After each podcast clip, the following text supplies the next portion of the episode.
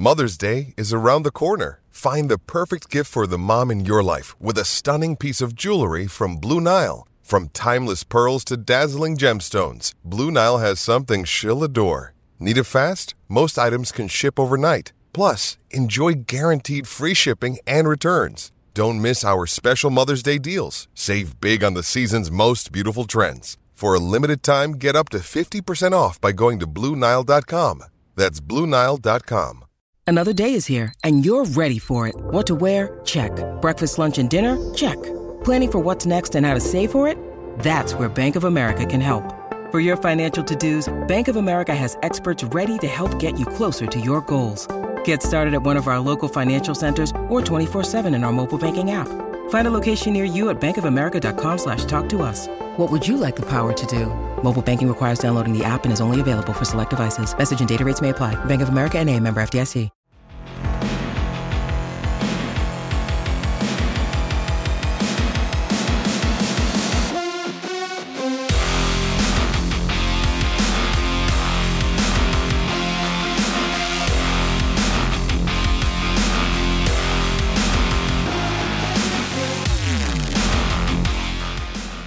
What's up, and welcome to another episode of the Grindline Podcast. You're listening to episode 258.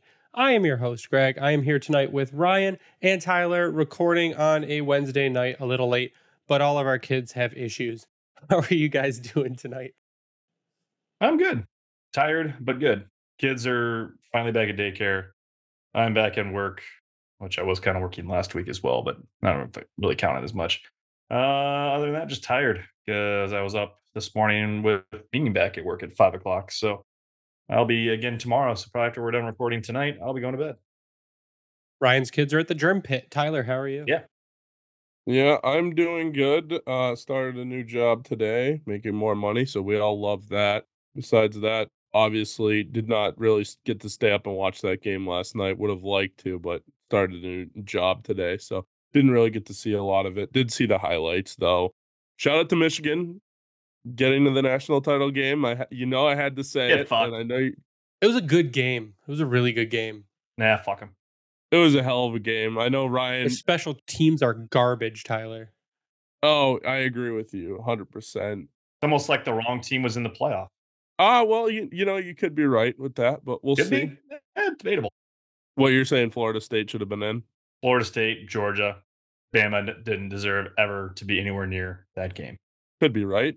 But anyways, yeah, I'm doing good, and I hope you guys are as well. After a calamitous, just calamitous holiday season, I'm ready for everything to be over. Uh, I'm just going to start by saying I hate West Coast trips. Uh, they are the bane of my existence. I think they're super awesome if you're like under the age of 30. They're probably really cool. You can stay up. You can, I don't know, what do kids do these days? Tyler, drink. We used to like drink Four Loco and stuff. Sleep and, in.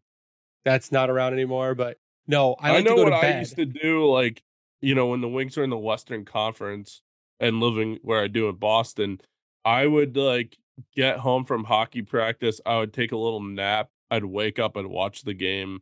I'd go to sleep, and then I'd Take wake up for You hockey practice. Take a nap. What a life. Yeah, I'd wake up again for hockey practice in the morning. This is in high school at this point, and you know, and then kind of do it all over again. But now, I mean, st- with me starting a new job yesterday or today, I guess, um, like it just the thought of having to stay up past twelve o'clock to watch a game.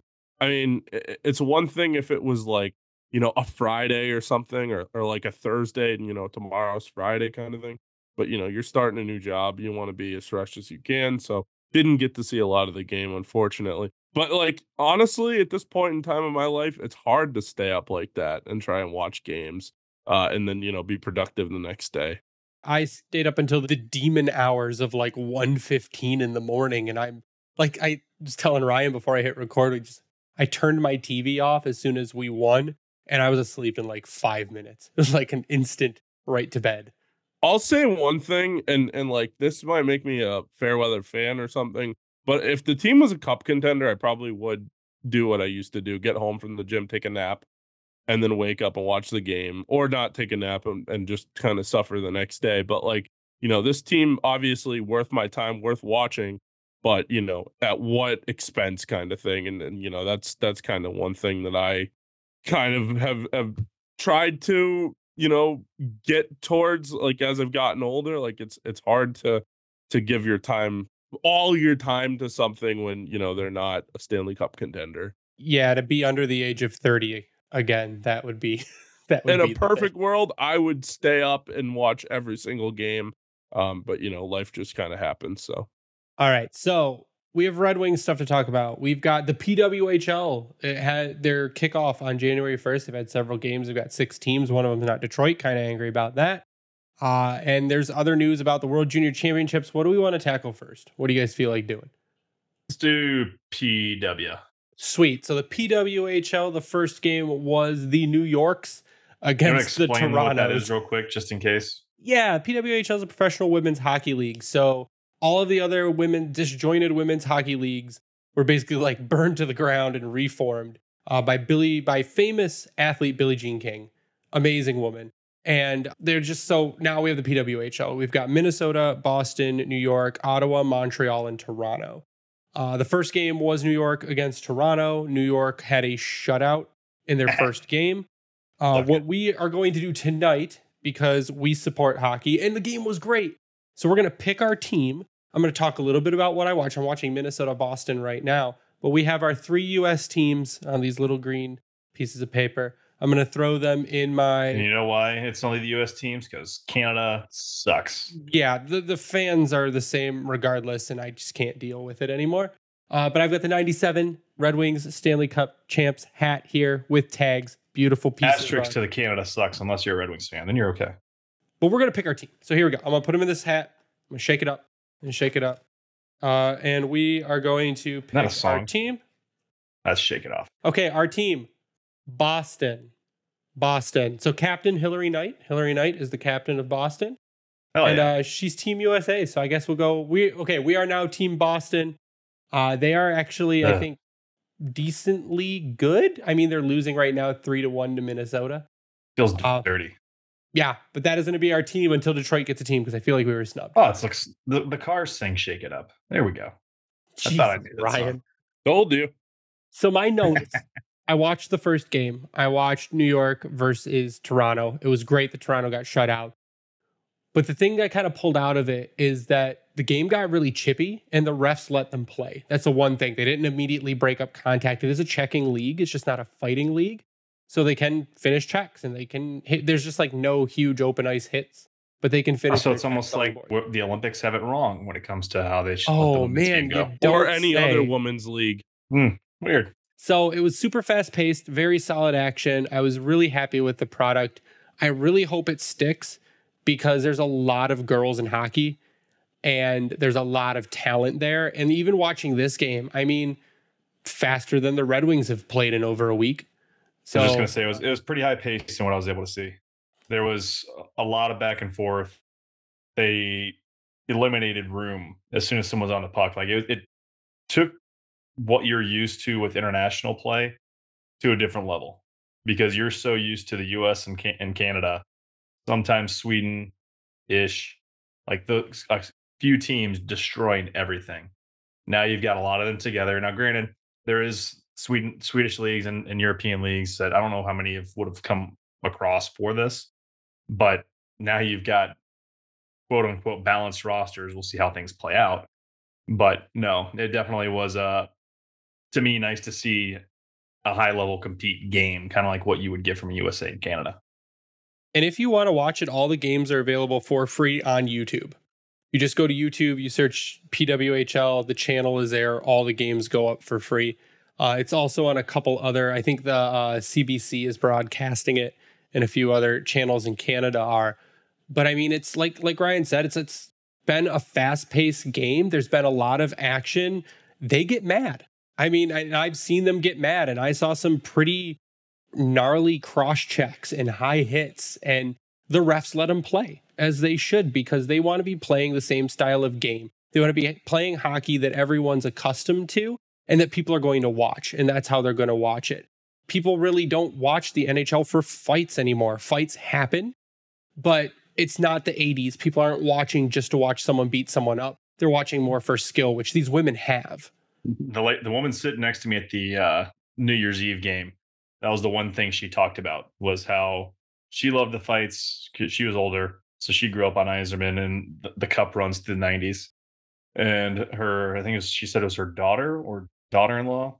That's all she watched hockey for was to wait for someone to punch someone in the face. So it's kind of funny you mentioned that. Random story. I know it was one person sitting next to me, but ironic timing. And it is a lot of the older people be like, we need enforcers back and all that. But a lot of like a majority of hockey fans, do they enjoy the fighting when it happens? Yes. Are they watching it for that to happen? No. They're watching for teams to score goals. They're watching for great play to happen. They're watching for the skill of the players. They're not just watching to watch people beat each other up. And like I said, the women's games have that. I mean, I'm like right now, this is better than some of the NHL games I've watched. It's certainly better officiated than the NHL games that I've watched recently. So, I mean, it, it's it's has a good start. I hope it continues to be this good. Like I said, you can watch all of it on YouTube. Uh, we're gonna have to, I guess, do more research on Boston. We're gonna have to follow more of the games and uh, keep track of what Hillary Knight does. But I highly recommend people watch. I would it. actually go to a game. I think they're playing at uh, Warrior Ice Arena where the uh, the Bruins practice, if I'm not mistaken. I'm not sure how much the tickets are, but I would actually go to a game and check that out. I mean, I've always been on the record like, you know, some people are are anti, you know, certain hockey and and whatever. Oh, there are people that are automatically against women's sports for no reason. I'm one of those people that like I'm not going to watch like some like certain sports, but hockey is one sport that you could put me in a rink and whether it's women, men, um, you know, mixture of the two, uh, I'll watch it. I love hockey. You know, I mean, whether it be the NHL or college hockey or women's college hockey, I love it. Any hockey at a high level, or even even not at a high level, I'm I'm all about it. I officiate hockey myself, so I'm an arm, I guess, an extension of USA Hockey. So I mean, and the fact that it's physical and the fact that it's fast um, I mean, that's certainly a good thing. You know, you talk about, you know, a lot Real of people hockey. saying Like, It is. they let them do the- or don't let them do for the Olympics. exactly. And, and I mean, people have always said the reason that they don't do that is because women are prone to concussions more often or something like that. But I always thought that was kind of bullshit. It's like, just let them hit. The men can hit. Why can't the women hit? So their games are at the Tsongas Center. Oh, it's U- in Lowell. UMass Lowell. Oh, wow. Okay. That's even closer to me then. All right. There so. I, I might have to take in a game or two and uh, see see what that's all about. Did I say that right? Is it the Tsongas? Dongus Arena. Yeah, you got it. Nailed Yeah, it. they used to have an AHL team, the uh, Lowell Lock Monsters, and then the Lowell Devils that used to play there. So I'm all for it. I mean, I think that, I think it'll be good to to help grow the women's game. Hopefully, they'll get some names at some point because I mean, I don't know why it's You've just got Toronto. the best and- American player on your team. No, he means team names. And that's another thing. Oh, They don't have team names or logos like, yet. come on. All their jerseys are the same with the city name diagonally across in different colors. And that's the one, I think, misstep. How? Well, because I think what happened is there was originally a, a list of names released. Did their stuff get stuck in customs like the Holmstrom bobbleheads? Like, what the hell is this? The, the leaked list of names was terrible. Like a lot of the names were really bad. And I think they saw the reaction to like the leaked, maybe they leaked the list and they saw the reaction. They're like, we can't name them these. They're terrible.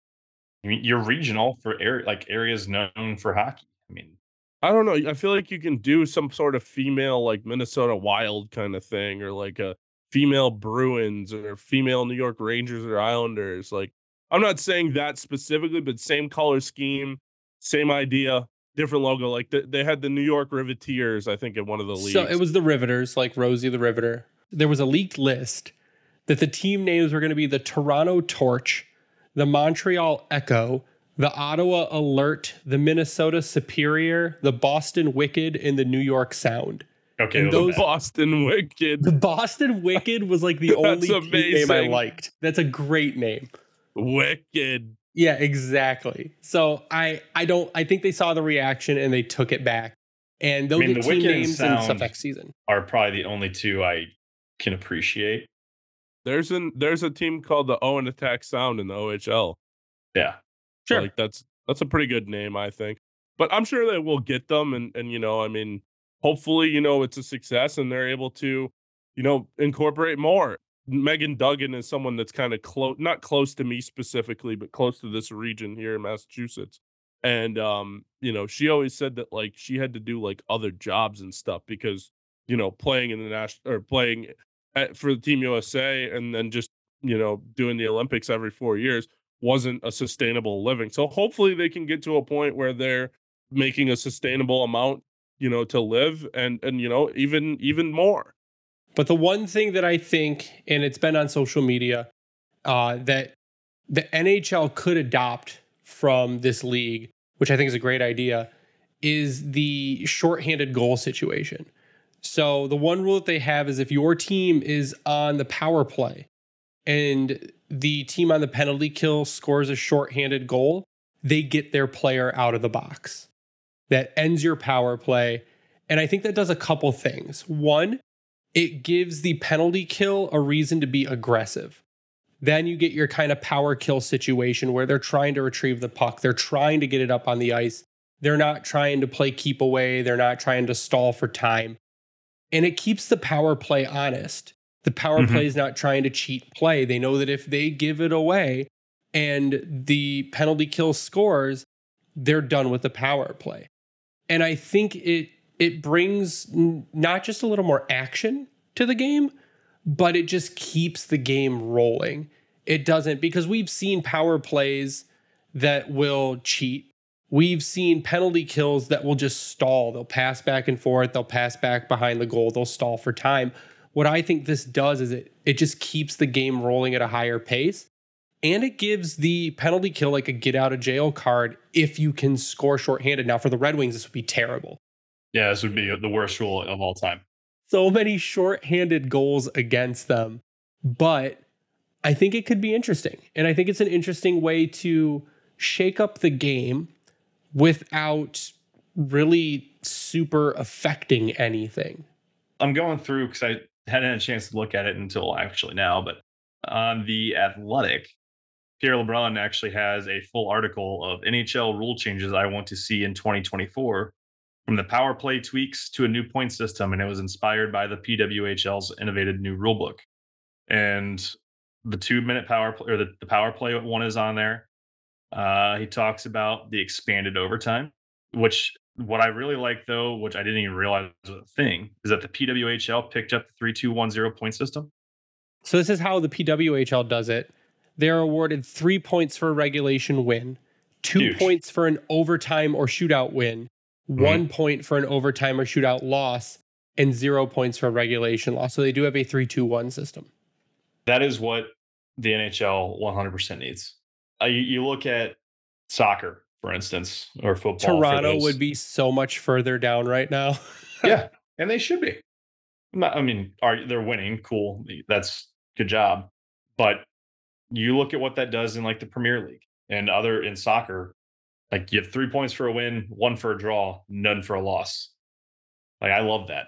I love the three, two, one because now it puts an emphasis on winning before time expires. Yes, you want to try to get a point from overtime, but this is that is huge.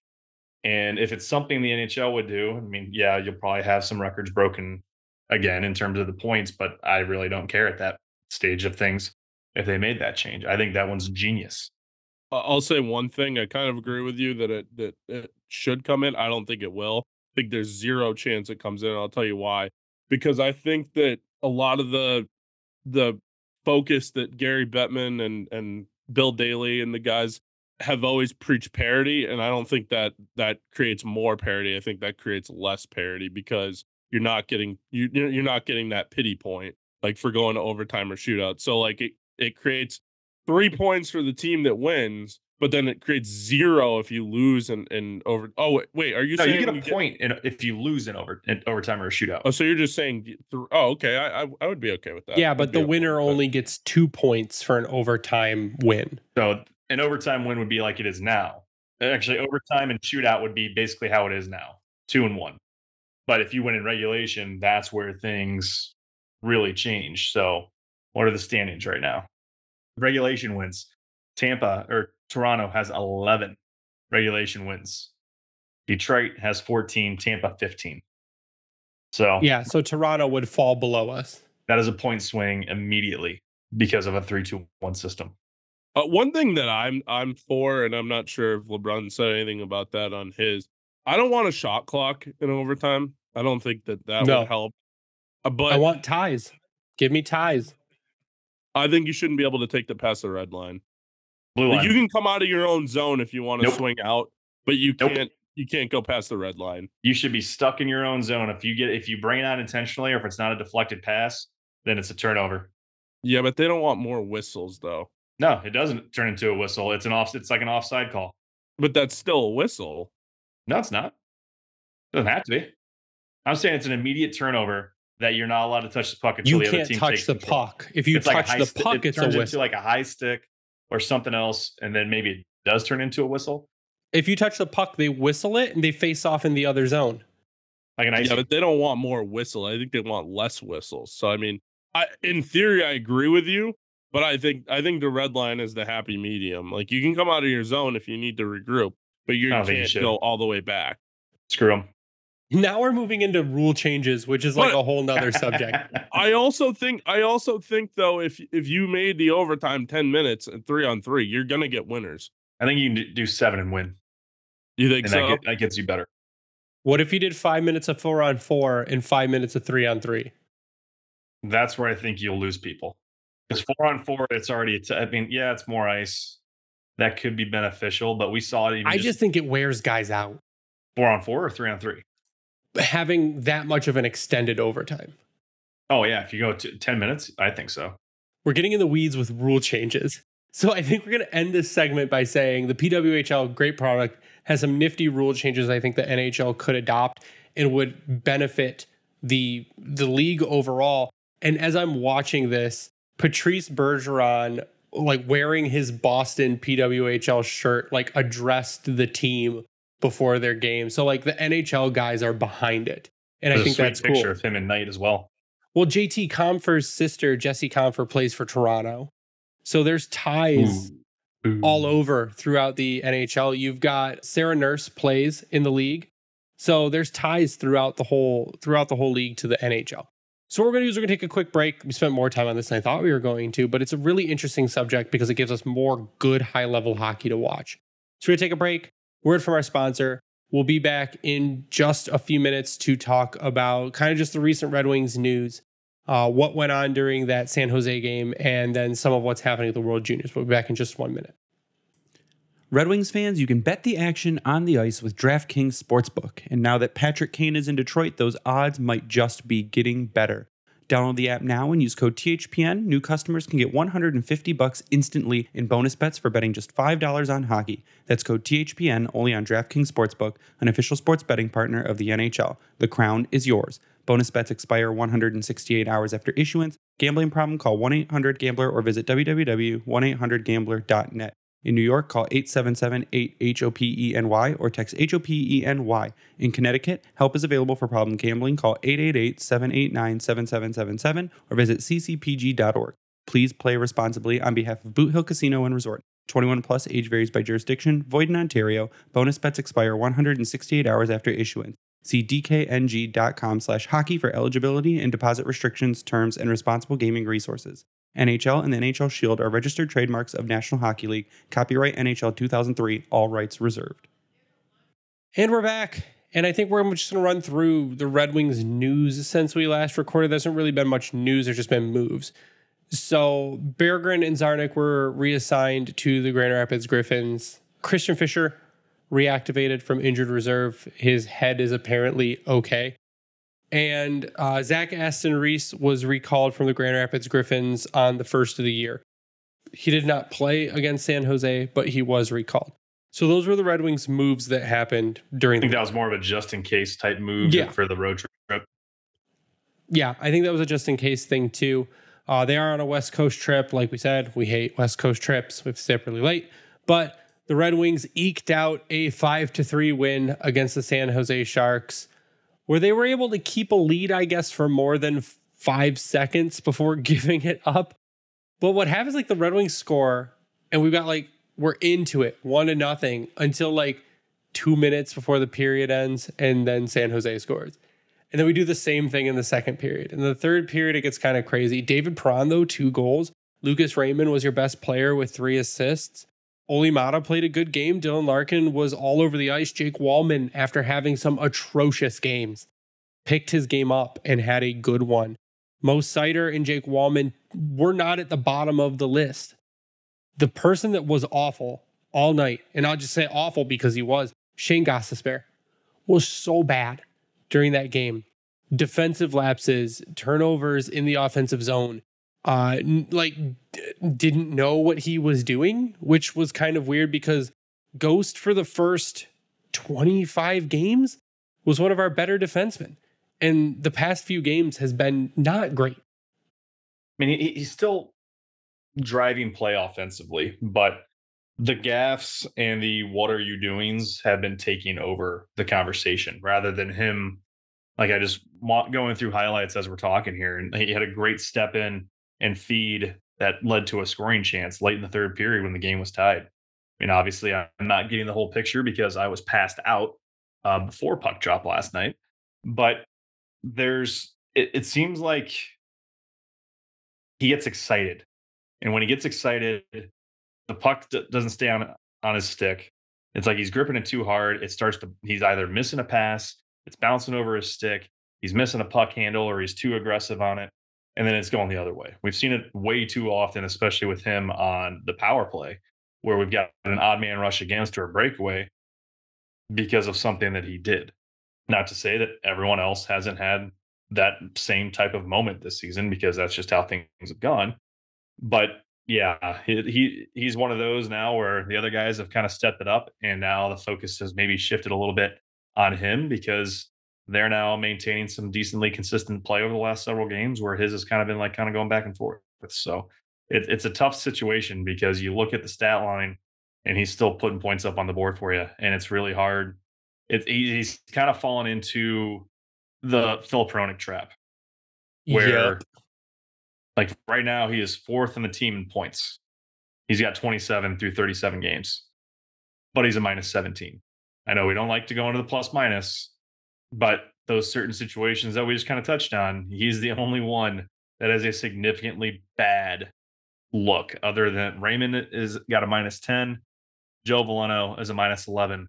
No one else is okay. Perron's an eight, and then everyone's six and you still, but then you got half your roster at a zero or above.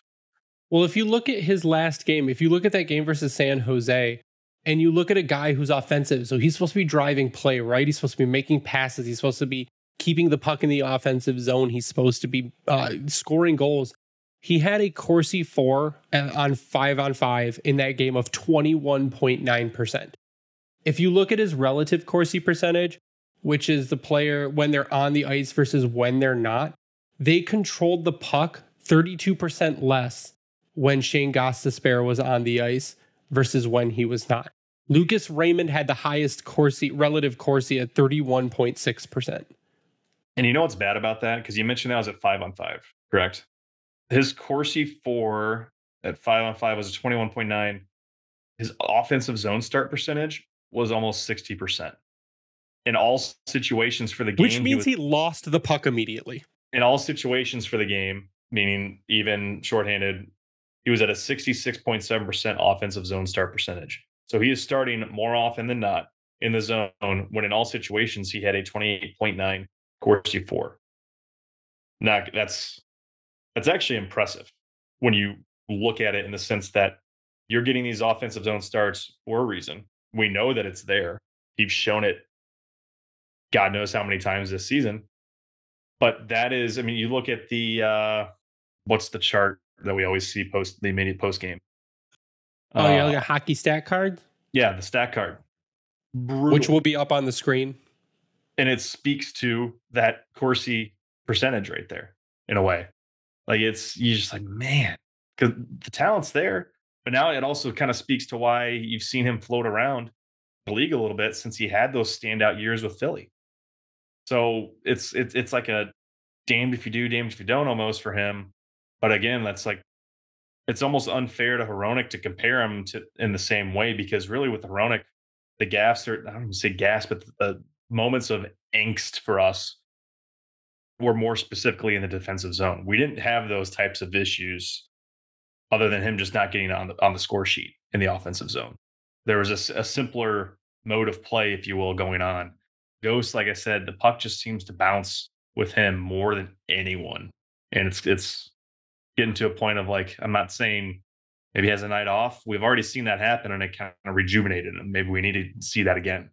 Yeah, I agree. And and honestly, you know, the best part about him is typically the first pass, and I don't feel like that's been uh there either recently. I feel like they're wasting time trying to get the puck out of the zone. Their breakout hasn't been as good. I don't feel like. But I mean, we talk about the defensive lapses, right? Like, you know, uh, we have I, I don't think us three have talked totally like in, in a discussion about the defensive lapses. Like, what do you think the issue is? Is it the pl- is it the personnel? Is it the um you know the defensive zone coverage? Like, where do you think it's breaking down? It, I think the first part of it's communication, and for some reason, it seems like no one is comfortable with each other in the defensive zone. Like that even goes as far as the defensive pairings that we're seeing out there. And we've kind of hit this, Tyler, in some of the episodes where you haven't been here lately where it's just me yelling about what the hell are they doing defensively as their scheme? Like, what is their plan? Because we see it over and over that they're typically going to a man to man type defense. But then you've got two guys chasing one person. So right there, there's immediately communication. So two, that also means that are they they think they get they're floating over each other? Or is the scheme to try to push on one person to force a turnover? Because more often than not, they're kind of running into each other and just kind of seem lost when that ends up happening because then now you've put your defense in a bad spot, which thus you've put your goalie in a bad spot. So part of me, a lot of it to me is the scheme and a lack of communication because the scheme can work. But I don't think right now, with the way things have gone for a large chunk of the season, really December for that matter, that it's an effective way to utilize the roster. We know they've got speed. We've already seen that. They can play with a lot of the top teams, but teams such as like the one I always like to refer to, Carolina, they will smother you with the way that they play on the puck. Detroit can't play that same style hockey. They've got to go east west and then go north south. To me, scheme and communication are the, are the biggest issues right now. Yeah, I agree with that. Um, and I'll say one other thing too. Uh, penalty kill wise, I feel like they get lost. It, yes, communication is an issue, but they're playing a diamond when they're when they're killing a penalty. They're playing the diamond instead of playing a traditional box or, or, or small box they're not shifting and they're not taking each other's like spots. They're playing that diamond a little bit too high. So that defenseman that's la- that's last because it's like one defenseman and then you have a defenseman and then a winger and then a center up top. Like that back defenseman is letting someone behind them every power play that that that they get hemmed in their zone for more than you know 25 seconds or something like that. Like they just I don't know if it's communication. I don't know if it's a lack of talent. I don't think it's a lack of talent. I think that most of the defensemen on this team know how to play defense and know how to defend for the most part. You can't let someone behind you. That that goes for when you're shorthanded, and that also goes for you know when you're when you're when you're at full strength. You cannot let people behind you. You have to clear the front of the net. I played defense yeah. at some points in my life, and the one thing that every coach will tell you and I'm not sitting here trying to tell you, oh, I did this and I did that. That's not what I'm doing here. I'm just trying to say that every coach will tell you, do not let anyone behind you. Do not let anyone behind you. That's not that's not what you're supposed to do. And I don't know for what reason on this team these defensemen continuously let people behind them and let eh, for easy tap ins and easy little mini breakaways. Yeah, that was evident last night when the Sharks were on the power play. Now the Red Wings power play was good last night. They had four uh, power plays and they converted on two of them. Daniel Sprong was a dog all night, just constantly rushing up ice, constantly getting attempts on net. He got a beautiful bomb and it was great. But you saw that on the penalty kill against San Jose, where it was just constant cycle in the Red Wings zone when San Jose was on the uh, was on the power play. Now Lyon made some spectacular saves last night, and he made a great toast. If you watch the replays and you see the sprawled out toe stop, phenomenal stuff. But uh, like Ryan, we had, you had said earlier, they were all about screening their own goalie last night, and on the penalty kill, it was just constant cycling by the Sharks, and it was like they were almost afraid to try and poke the puck away. They just kept chasing and chasing around in circles until San Jose kept getting shots on net. And it was it's frustrating to watch because you did you talked about communication, and that's what it is. On the power play, and even in in regulation or in five on five, it seems like and it's mostly defense, I believe, doesn't communicate. They're chasing the same guy. They're not swapping dudes that they're covering and then leaving dudes wide open in the slot. Like those have been the problems recently where and people will say, oh, uh, Petry made the right move and Ben Chiarot was late, or there was just uh, uh, Ben Chiarot made the right move and Petry should have never collapsed or whatever. That's the lack of communication. They're not See, talking to each other. It can work. In theory, it can work. Like some people are going to blame a forward there, but like, okay, well, if that's the case, then they would have been there. Because if you're going to leave, like you have to have trust with the guys that you're with on the ice to know what they're going to do. And more often than not, I think that's there's a very large lack of that. And I like someone's comment recently about your you can see that with the goaltending. They don't look comfortable because it's almost like they don't know what's going to happen in front of them with their either the defensemen or the forwards. And we've yeah, on this team, like they're in the most uncertain position possible. Yeah, and it, we've seen it even more so because we uh, again we had Justin Holl do, given a solar eclipse with a Sharks player uh, in San Jose. We had Ben Chiarot literally standing in front of Lyon's face, and, which led to a goal. Like you would think in some of these instances, we're watching the Charlestown Chiefs. And that's not really something to be proud of outside the fact that Slapshot's a fantastic movie. Going back to communication, like, yeah, that's on the players. It's also on the coaching staff to uh yeah, it's this it's the same stuff over and over again. Like us here see it They've got to see it. I mean, uh, we need to talk to Jack Han of all people to give us a true 101 of how communication works for these these guys. But continue, Tyler. It's not even like it's it's a a difficult thing to communicate. It's just like I'm here, I'm here, I'm here. You're there, you're there. One hard, one hard. Like it's it's not. You hear it all the time a, when they're calling for the puck from the goalie. It's not a difficult thing to do, and like again, I played at a pretty high level of hockey, so I, I kind of know how how a lot of things work. Um, and playing some defense, playing junior hockey, I know. Like you have to talk out there. You have to talk out there. You you can't be someone that's not vocal out there. You have to you have to talk. And so that does come down to coaching. I'm not blaming Derek Lalonde. I'm not, but I am blaming whoever's coaching the defense and and whoever's in charge of the defense. I'm not off the top of my head. I'm not sure who it is, but that comes down to that coach and and you know when you're watching video and say, say are you guys talking out there because if you're not i want to hear you guys talking and also it goes back to practice too are they talking in practice because if you don't talk in practice you're not going to talk in the game we used to get screamed at in in junior practices for not for not yelling and, and calling for the puck and and communicating even on the power play and on the penalty kill same thing. We used to get screamed at because the coaches would always say, if you're not going to talk in the practice, you're not going to talk in a game. And bad habits start in practice. And, you know, the same goes to the NHL guys and, and on a worse level because they're paid to do this. There's, there's a, a completely different expectation too when you get to that level, obviously.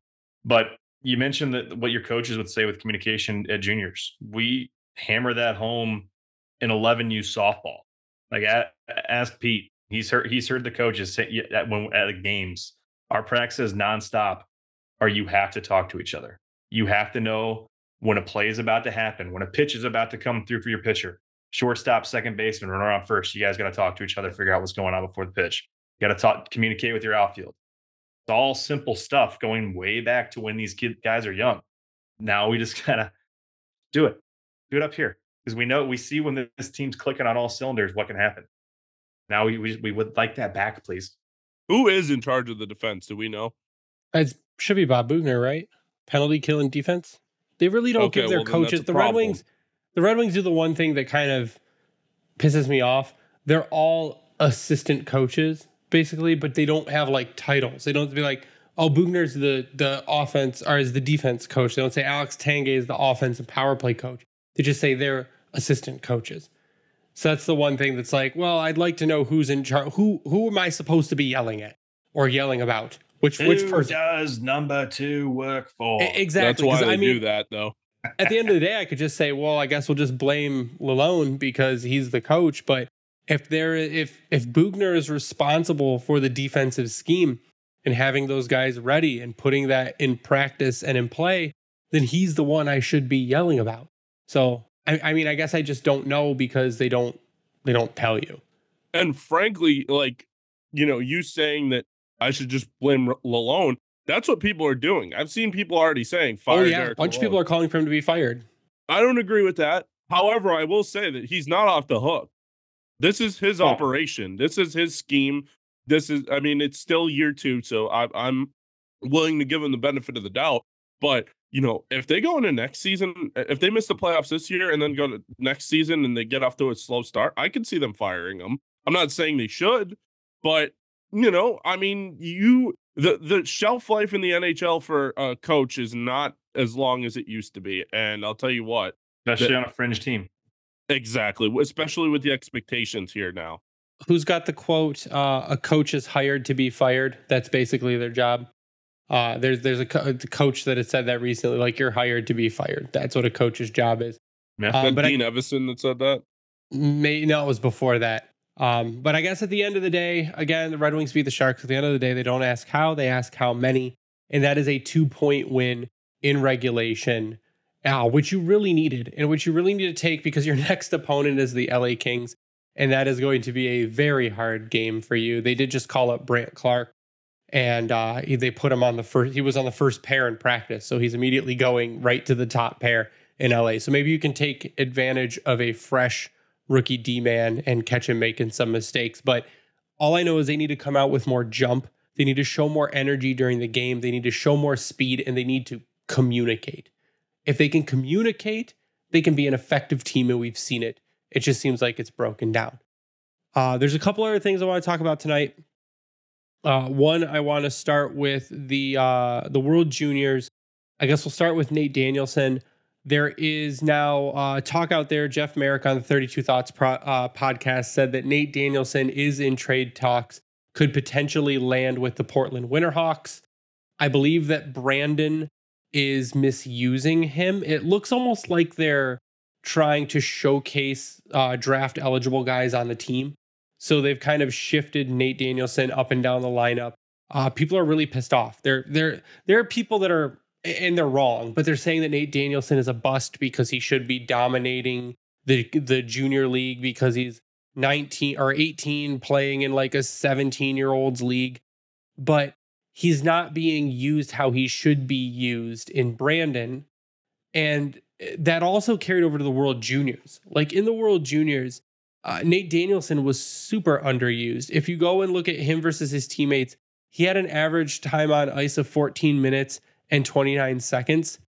Where your top forwards, I mean, we're at 17 minutes and 46 seconds, 16 minutes and 26 seconds. If you look at uh, Macklin Celebrini, he had an average time on ice of 15 minutes and 57 seconds. And it looked like they were doing the same thing. It looked like they were pushing the guys that were what I guess you would consider bigger names. But every time Danielson was on the ice, he was contributing. He was controlling play. His name was probably one of the most mentioned out of out of everyone on that team. Yet they underutilized him. And even being underutilized, he stood out pretty dramatically. it's it's crazy too because every time he was on the ice, what even though it didn't necessarily show in the points as a to- as as a whole, I think they kind of hmm. struggled mostly with that. In that final game against Czechia, he was out there in the third period. It seemed like every other shift, and he still finished that game with 15 minutes and 45 seconds of time on ice. But every time he was out there, he was in the middle of something because he's not a it's a hard name to miss when you're watching a broadcast because and you know and the reason it's hard to miss is because they said it a lot and a majority of it i mean he was blocking mm. shots but he was also out there just wreaking havoc in the offensive zone and setting his guys up for something. I was kind of frustrated with the Owen Beck because it seemed like every time he got the puck in a feed from Danielson, he just lost it. And it was a beautiful feed, but then it was just gone. But that's a different gripe I had. But I thought overall in the games that I was able to see of Nate the Great, he had a, a very good showing, and uh, for being his first one too. I feel like Celebrini was even underutilized in a lot of cases for Canada. Um, when he was out there, it seemed like he was one of the better players on the ice, and they didn't really give him much of a chance. I don't think. I mean, I know he scored a goal, I believe, but like he wasn't. He wasn't like a McDavid or like a Bedard or anything like that. And I guess you do earn that, but like in a short tournament like this, you gotta like understand what players are going and what players aren't going. Um, you know, the United States uh obviously going to be playing in the in the semifinals now uh, against Finland, which is going to be a tough game. I think Finland's a really tough team, uh, and they they usually give the United States hell. But we'll see. I think it looks like it's a collision course between the United States and Sw- Sweden. Um, speaking of Sweden, what do you guys think of Sandin Pellikka's game so far? Holy shit. The kid is amazing. Like that's a high, high level prospect.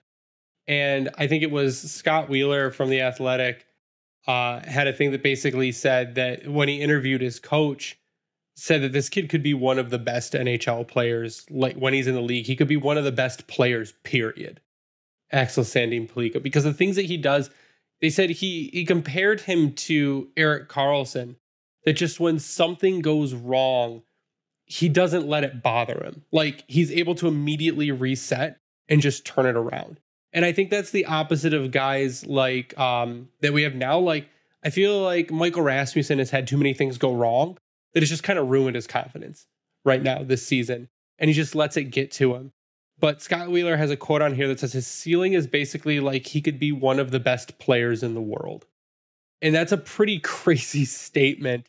Uh, and his, yeah, his coach uh, Robert Ohlsson said that he's a little bit the same as Erik Karlsson. If they make a mistake, they don't worry about it. They just keep doing their thing. And it's not that he just has the offensive kind of instincts as Erik Karlsson. The kid can also play defense. And he did get that overtime game winner that does move Sweden on to the semifinals. With an effort, effortless wrist shot.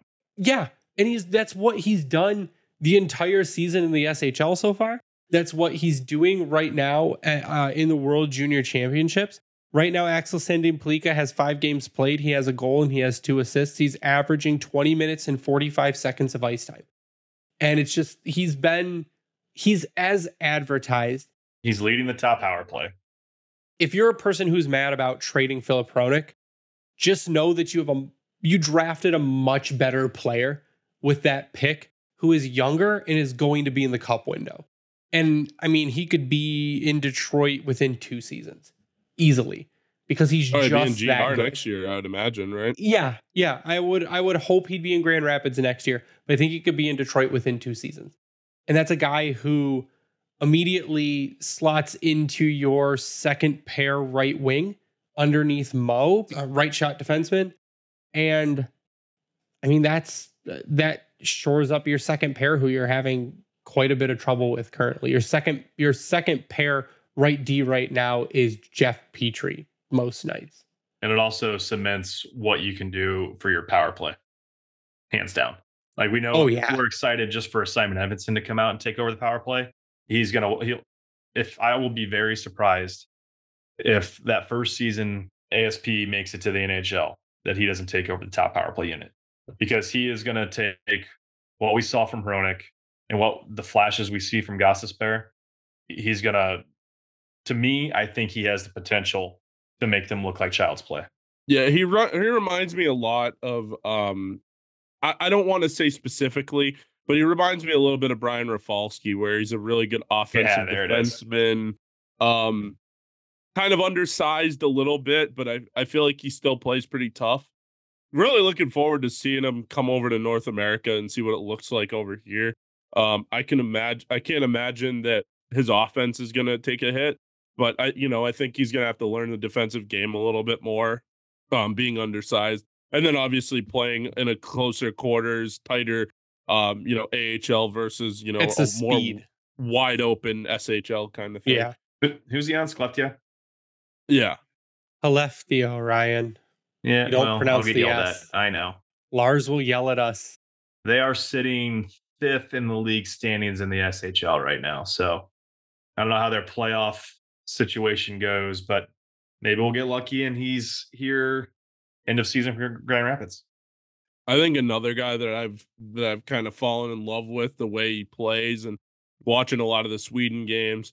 Uh, that Jonathan Le- Lekkerimäki guy is unbelievable. I mean, I'm not going to be one of those people saying, "Oh, we shouldn't have taken Marco Kasper," because I remember when when we were doing like the mock drafts and stuff, we thought that we would get Lekkerimäki, but Vancouver's got a really good player in in him. There's there's a Lars, I told you so right there. Well, if you want to look at Team USA, uh, Trey Augustine, who was under the weather for the last game, uh, he has two wins. He has a uh, 95.24 save percentage and a 1.5 goals against average. The kid's an absolute freak, man. Uh, like we had talked about it last podcast. I'm not sure I've seen a more like steady kind of like goaltending prospect come through the Red Wings system than Trey Augustine. And if you think Sebastian Cossa is high level, I'll tell you that Trey Augustine is at that level, if not exceeding that level currently, especially on international ice where he's faced some stiff competition. And it has Yeah. not been an easy ride for him. Uh, but he has gone out there and he's made the game his. It's been his game. Yeah, I, we talked about him the other day, and it's it's a bummer that he hasn't been in, but it's hard to be upset about what Fowler's done in his stead. And it's funny because you look at the head-to-head stats between Fowler and Augustine, and Fowler's had his number. Now, granted, who's Fowler's with um, Boston College. I was waiting on Tyler to jump in on that one, and I was looking something up. I'm sorry. Yeah, Of course you Boston- uh, Boston College. Yep. but both these guys are with arguably top tier and really Michigan State's kind of on a rebound in terms of college hockey. But he is helping them right along. I mean, you got guys like Bucci out there singing his praises for what he's doing. So when you get when you get the Buccigross giving you some chicken parm love, I think you're you're doing a pretty good job. But uh overall for USA though, him and Fowler have been wonderful. And I'm hoping that when this episode comes out, we're talking about a win of his come tomorrow for Thursday. uh, If if he's healthy or hundred percent, I guess I should say, because you really don't want him in there under the weather or still not to hundred percent. But I guess best case scenario is if Fowler does go tomorrow, has a good showing.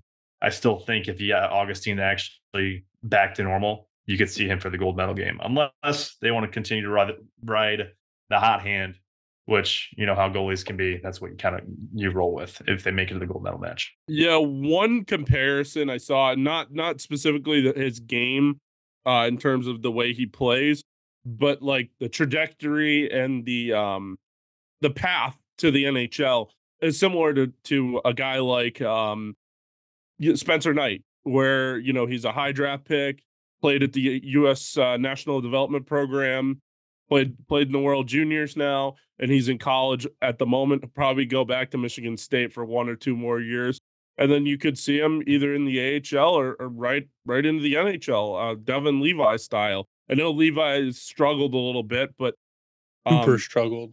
Spencer Knight figured it out, and obviously, you know, he was going through some stuff mentally and, and whatever. But you know, his trajectory was going to be like, you know, a top ten goalie in the NHL, or maybe even lower than that. So it'll be interesting to see when when he does get to the NHL. I'm sure it's probably still two or three years away, but Yeah, the last thing I would say about Trey Augustine is there was uh, Scott Wheeler again on the Athletic did like an article about him, and uh, Mike Towns, who's the team assistant coach, joked that uh, Trey Augustine is a 40 year old trapped in an 18 year old's body. He says he probably gets up, reads the newspaper, and checks the stock market.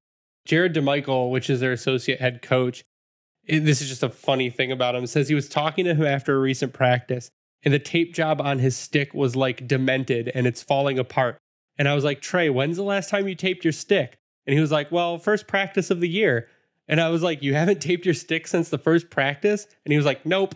And I was like, We have guys who retape their sticks between periods, and you've had the same tape job since September, but I don't think it bothers him. So again, it's another guy who just he has no fucks to give. And he just goes out there and he plays his game and he's super calm doing it. And he's he's athletic, um, but he's poised. And so he, would be a new version of Alex Lyon, basically. yeah, Alex Lyon's weird as shit. And I think Trey Augustine is I think the weirder the goaltender is, the better they are, probably. And we've got like a super weird one. And uh hopefully that that bodes well for us. But uh I before we sign off tonight, guys, I want to get your final thoughts. And tonight we're gonna start with Ryan. Uh, final thoughts. I'm hoping I'll be able to watch. What time does USA play tomorrow? Anybody know? 130. I probably will miss the game. That freaking sucks. So hopefully Team USA can pull it out, get themselves a gold medal try. Kind of helps with Canada being eliminated. Granted, a lot of people would argue they're not surprised that they were. But either way, enjoy the ride while we can and also enjoy the Red Wings ride. Hopefully we can, you know, break the Pistons record of a one game win streak. So we'll see what happens. Already running 33.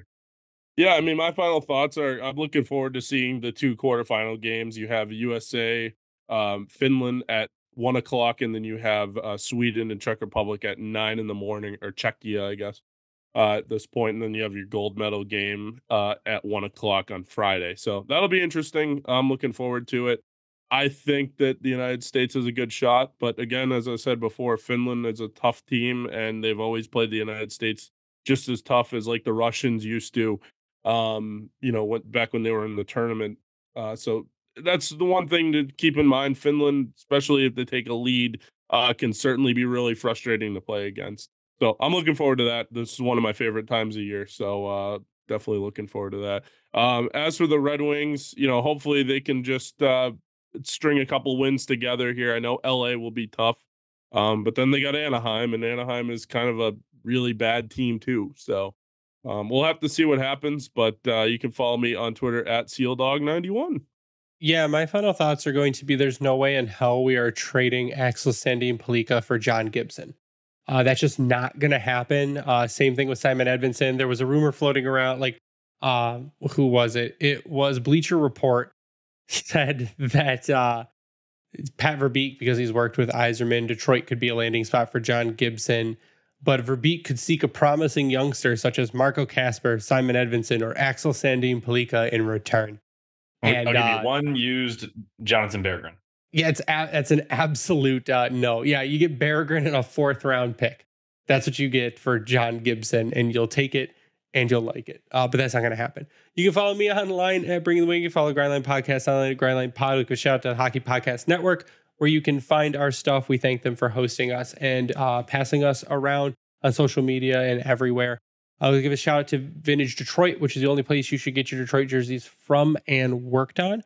We also like to give a shout out to uh, our Yeah, YouTube channel. Special shout out to my dad for the jersey piece. He'll understand. But uh, our YouTube channel, go to YouTube, check us out, uh, Grindline Podcast. Uh, turn subscribe, turn on notifications. You'll get an alert every time an episode goes live. And our merch at redbubble.com by searching the Grindline. Uh, but that's going to do it for us tonight. So for Ryan and Tyler, I am Greg. You stay classy, Hockey Town.